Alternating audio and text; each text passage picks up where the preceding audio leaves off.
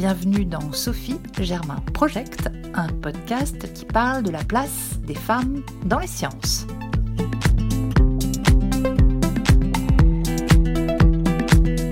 Aujourd'hui, dans ce septième épisode, je vous invite à suivre la longue marche des femmes vers les mathématiques.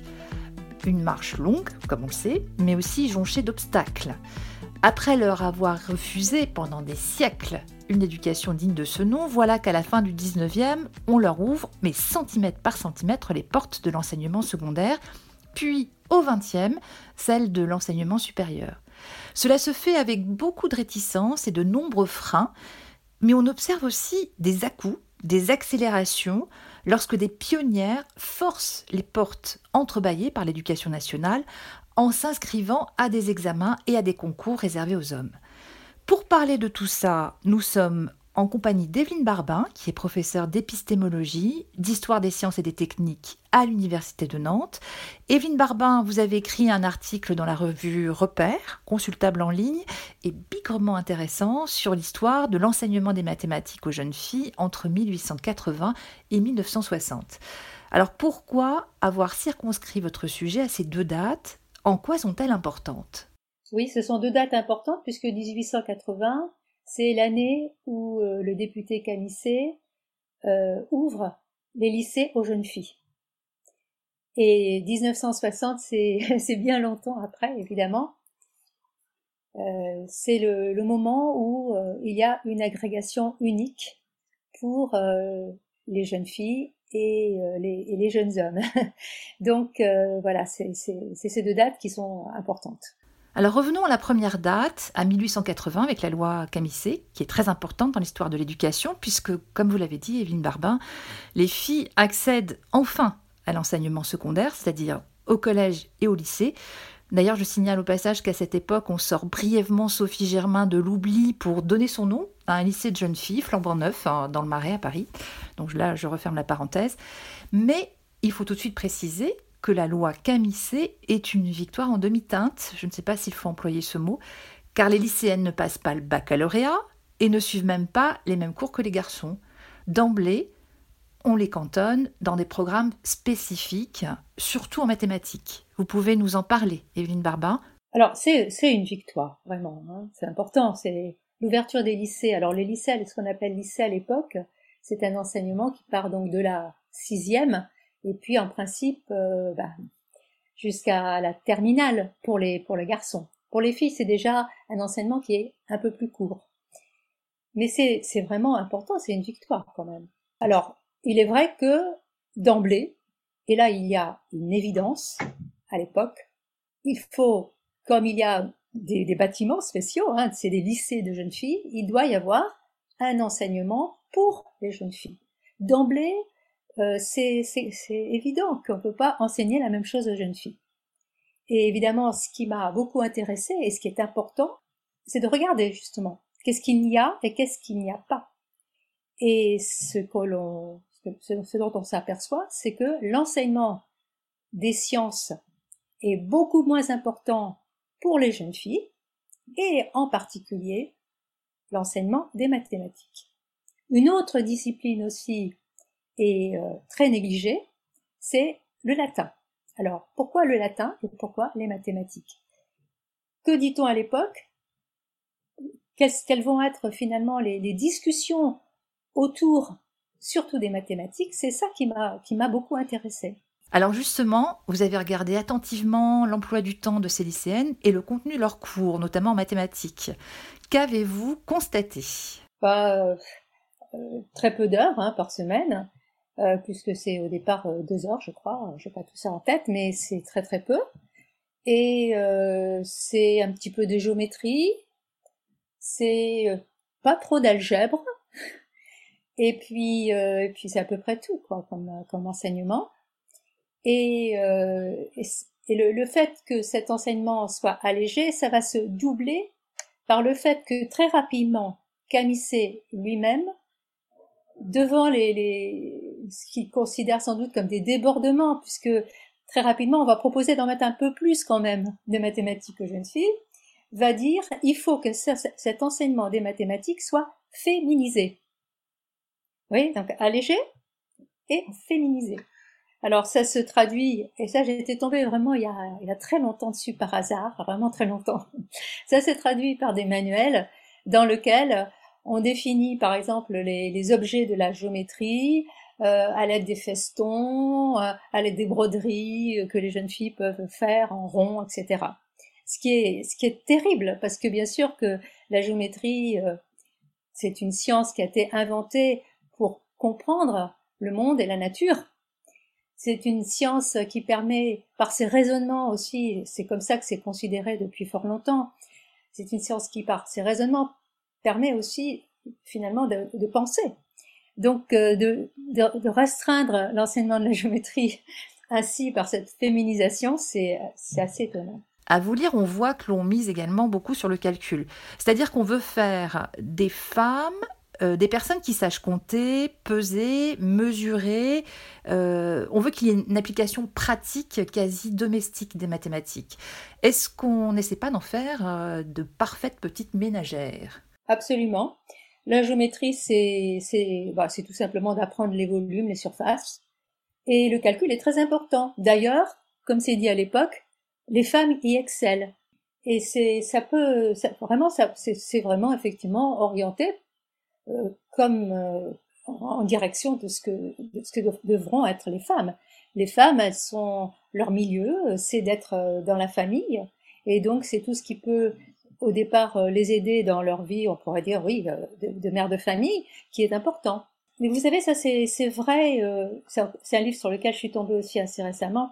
Ça reste vrai, même jusque dans les années 1960. Il se trouve que à l'époque, on pouvait encore passer le certificat d'études très facilement. Moi, je l'ai passé le certificat d'études.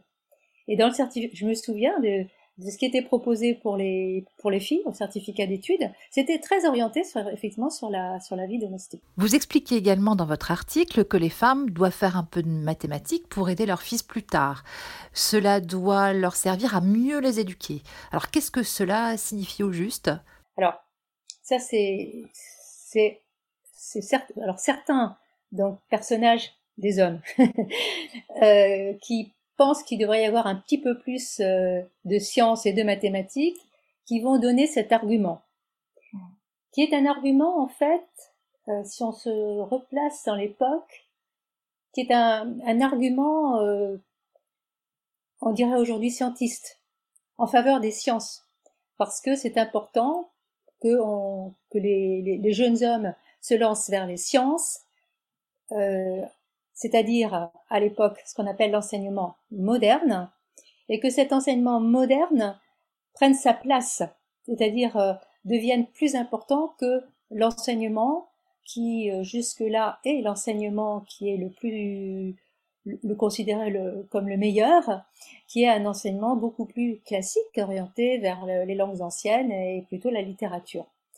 Et euh, à la fin du 19e, il y a il y a un nouvel enseignement qui est proposé, dit moderne, parce que on a besoin d'avoir beaucoup plus euh, de personnes, à l'occurrence de jeunes hommes qui s'orientent vers, vers les sciences et, les techniques et tous les métiers de l'industrie.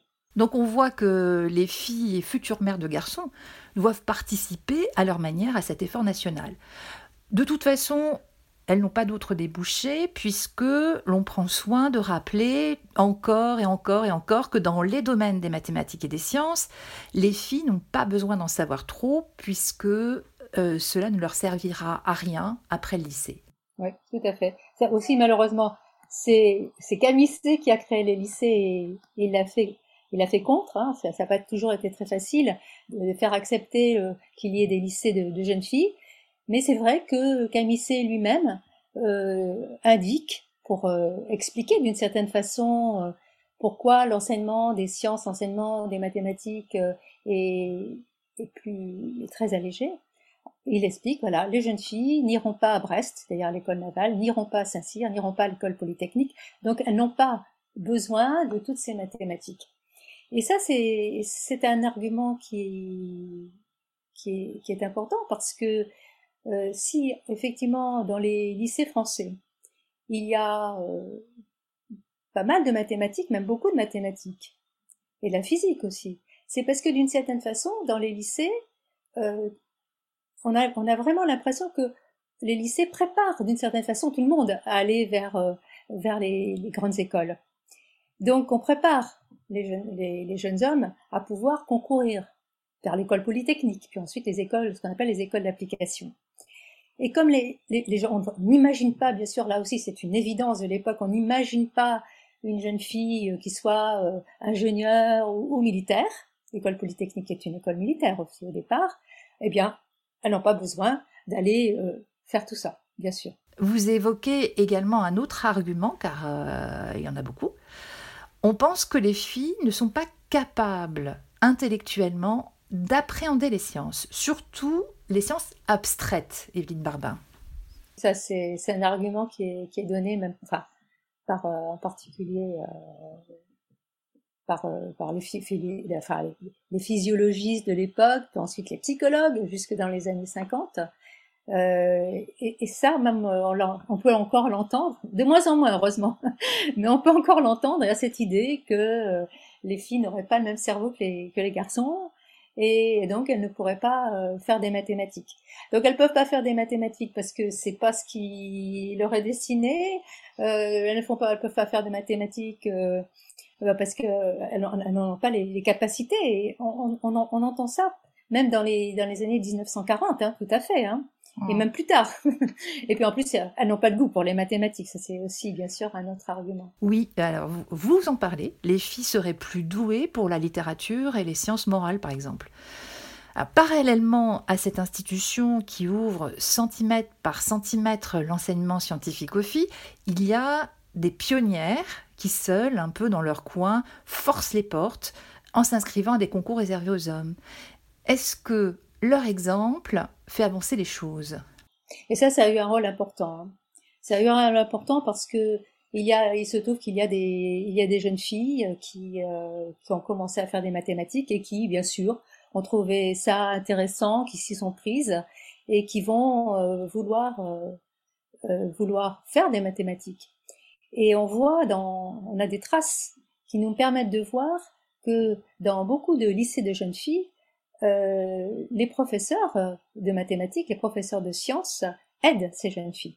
Parce qu'elles voient bien qu'elles ont, qu'elles ont le goût, elles voient bien que les jeunes filles réussissent. C'est les premières à le dire. Mais, mais, mais, quand même, les jeunes filles aiment ça et elles réussissent. Et donc, euh, à, eh bien à partir du moment où elles vont pouvoir en faire un petit peu plus, il va y avoir même, donc dans certains lycées, des classes supplémentaires que j'ai appelées des, des, classes sauvages, je crois, qui vont être créées alors, je dis sauvage parce qu'en France, vous savez, on aime bien que tout soit égalitaire, mais il y a des classes spéciales qui vont être créées pour que les jeunes filles puissent finalement euh, faire euh, beaucoup plus de, mathématiques et du coup pouvoir euh, se présenter au baccalauréat, ce qui en principe, bien sûr, n'est pas du tout prévu dans les lycées, dans l'enseignement des, jeunes filles secondaires. Elles vont pouvoir se présenter au baccalauréat et puis après, un peu plus tard, on va en voir aussi qui vont se présenter euh, à l'école normale supérieure. Et même une va être reçue première. Et toutes, toutes ces toutes ces, ces pionnières à chaque fois euh, forcent d'une certaine façon à, à réfléchir. Et c'est pas c'est pas suffisant quand même. Mais ça ça force à réfléchir et à se dire ben c'est pas vraiment euh, c'est pas tout à fait comme ça que ça se passe Arrive ensuite euh, la guerre de 14-18, les bouleversements économiques qui en découlent. À cette époque, on a un fort besoin de main-d'œuvre et d'emploi à pourvoir. Et j'ai trouvé très intéressant à vous lire que cela favorise l'accès des femmes à l'enseignement scientifique. Pouvez-vous nous en parler? Suite au fait qu'un certain nombre de jeunes filles, dans les années, euh, autour des années 1920, vont justement euh, commencer à rentrer à l'école d'Ulm, etc., même si elles n'y ont pas le droit. l'école normale supérieure, oui. L'école normale supérieure de garçons, parce qu'il y a une école normale de filles qui est à Sèvres, là c'est l'école de garçons. Donc en 1904-1925, euh, on admet qu'il y a, comme on dit à l'époque, une assimilation des programmes, c'est-à-dire que l'enseignement des, des filles et des garçons et les baccalauréats seraient les mêmes. Et en 1935, donc euh, il y a cette assimilation des concours d'entrée de Sèvres et Lune. Et c'est vrai que ça, c'est aussi le, le fruit euh, de ce qui va se passer euh, donc en 14-18. On sait que c'est On sait que c'est à ce moment-là, après la, guerre de 14-18, qu'il y a aussi beaucoup de, mouvements, de mouvements féministes pour le droit de vote, etc. Et c'est le moment où on doit penser que maintenant les, jeunes filles peuvent avoir besoin de travailler.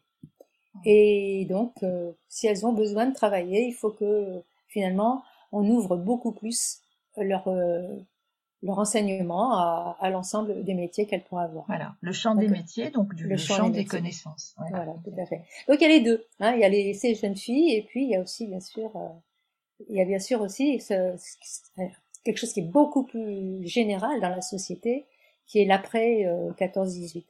Donc c'est la cité d'assimilation, c'est 1924-1925. Avec cette assimilation des programmes et des concours dont vous venez de parler, il se passe un phénomène, euh, somme toute, logique et attendu. On se met à comparer les résultats des étudiants garçons et les résultats des étudiantes filles. Et l'on va pointer, ou plutôt créer, hein, des différences. Alors, quelles sont-elles?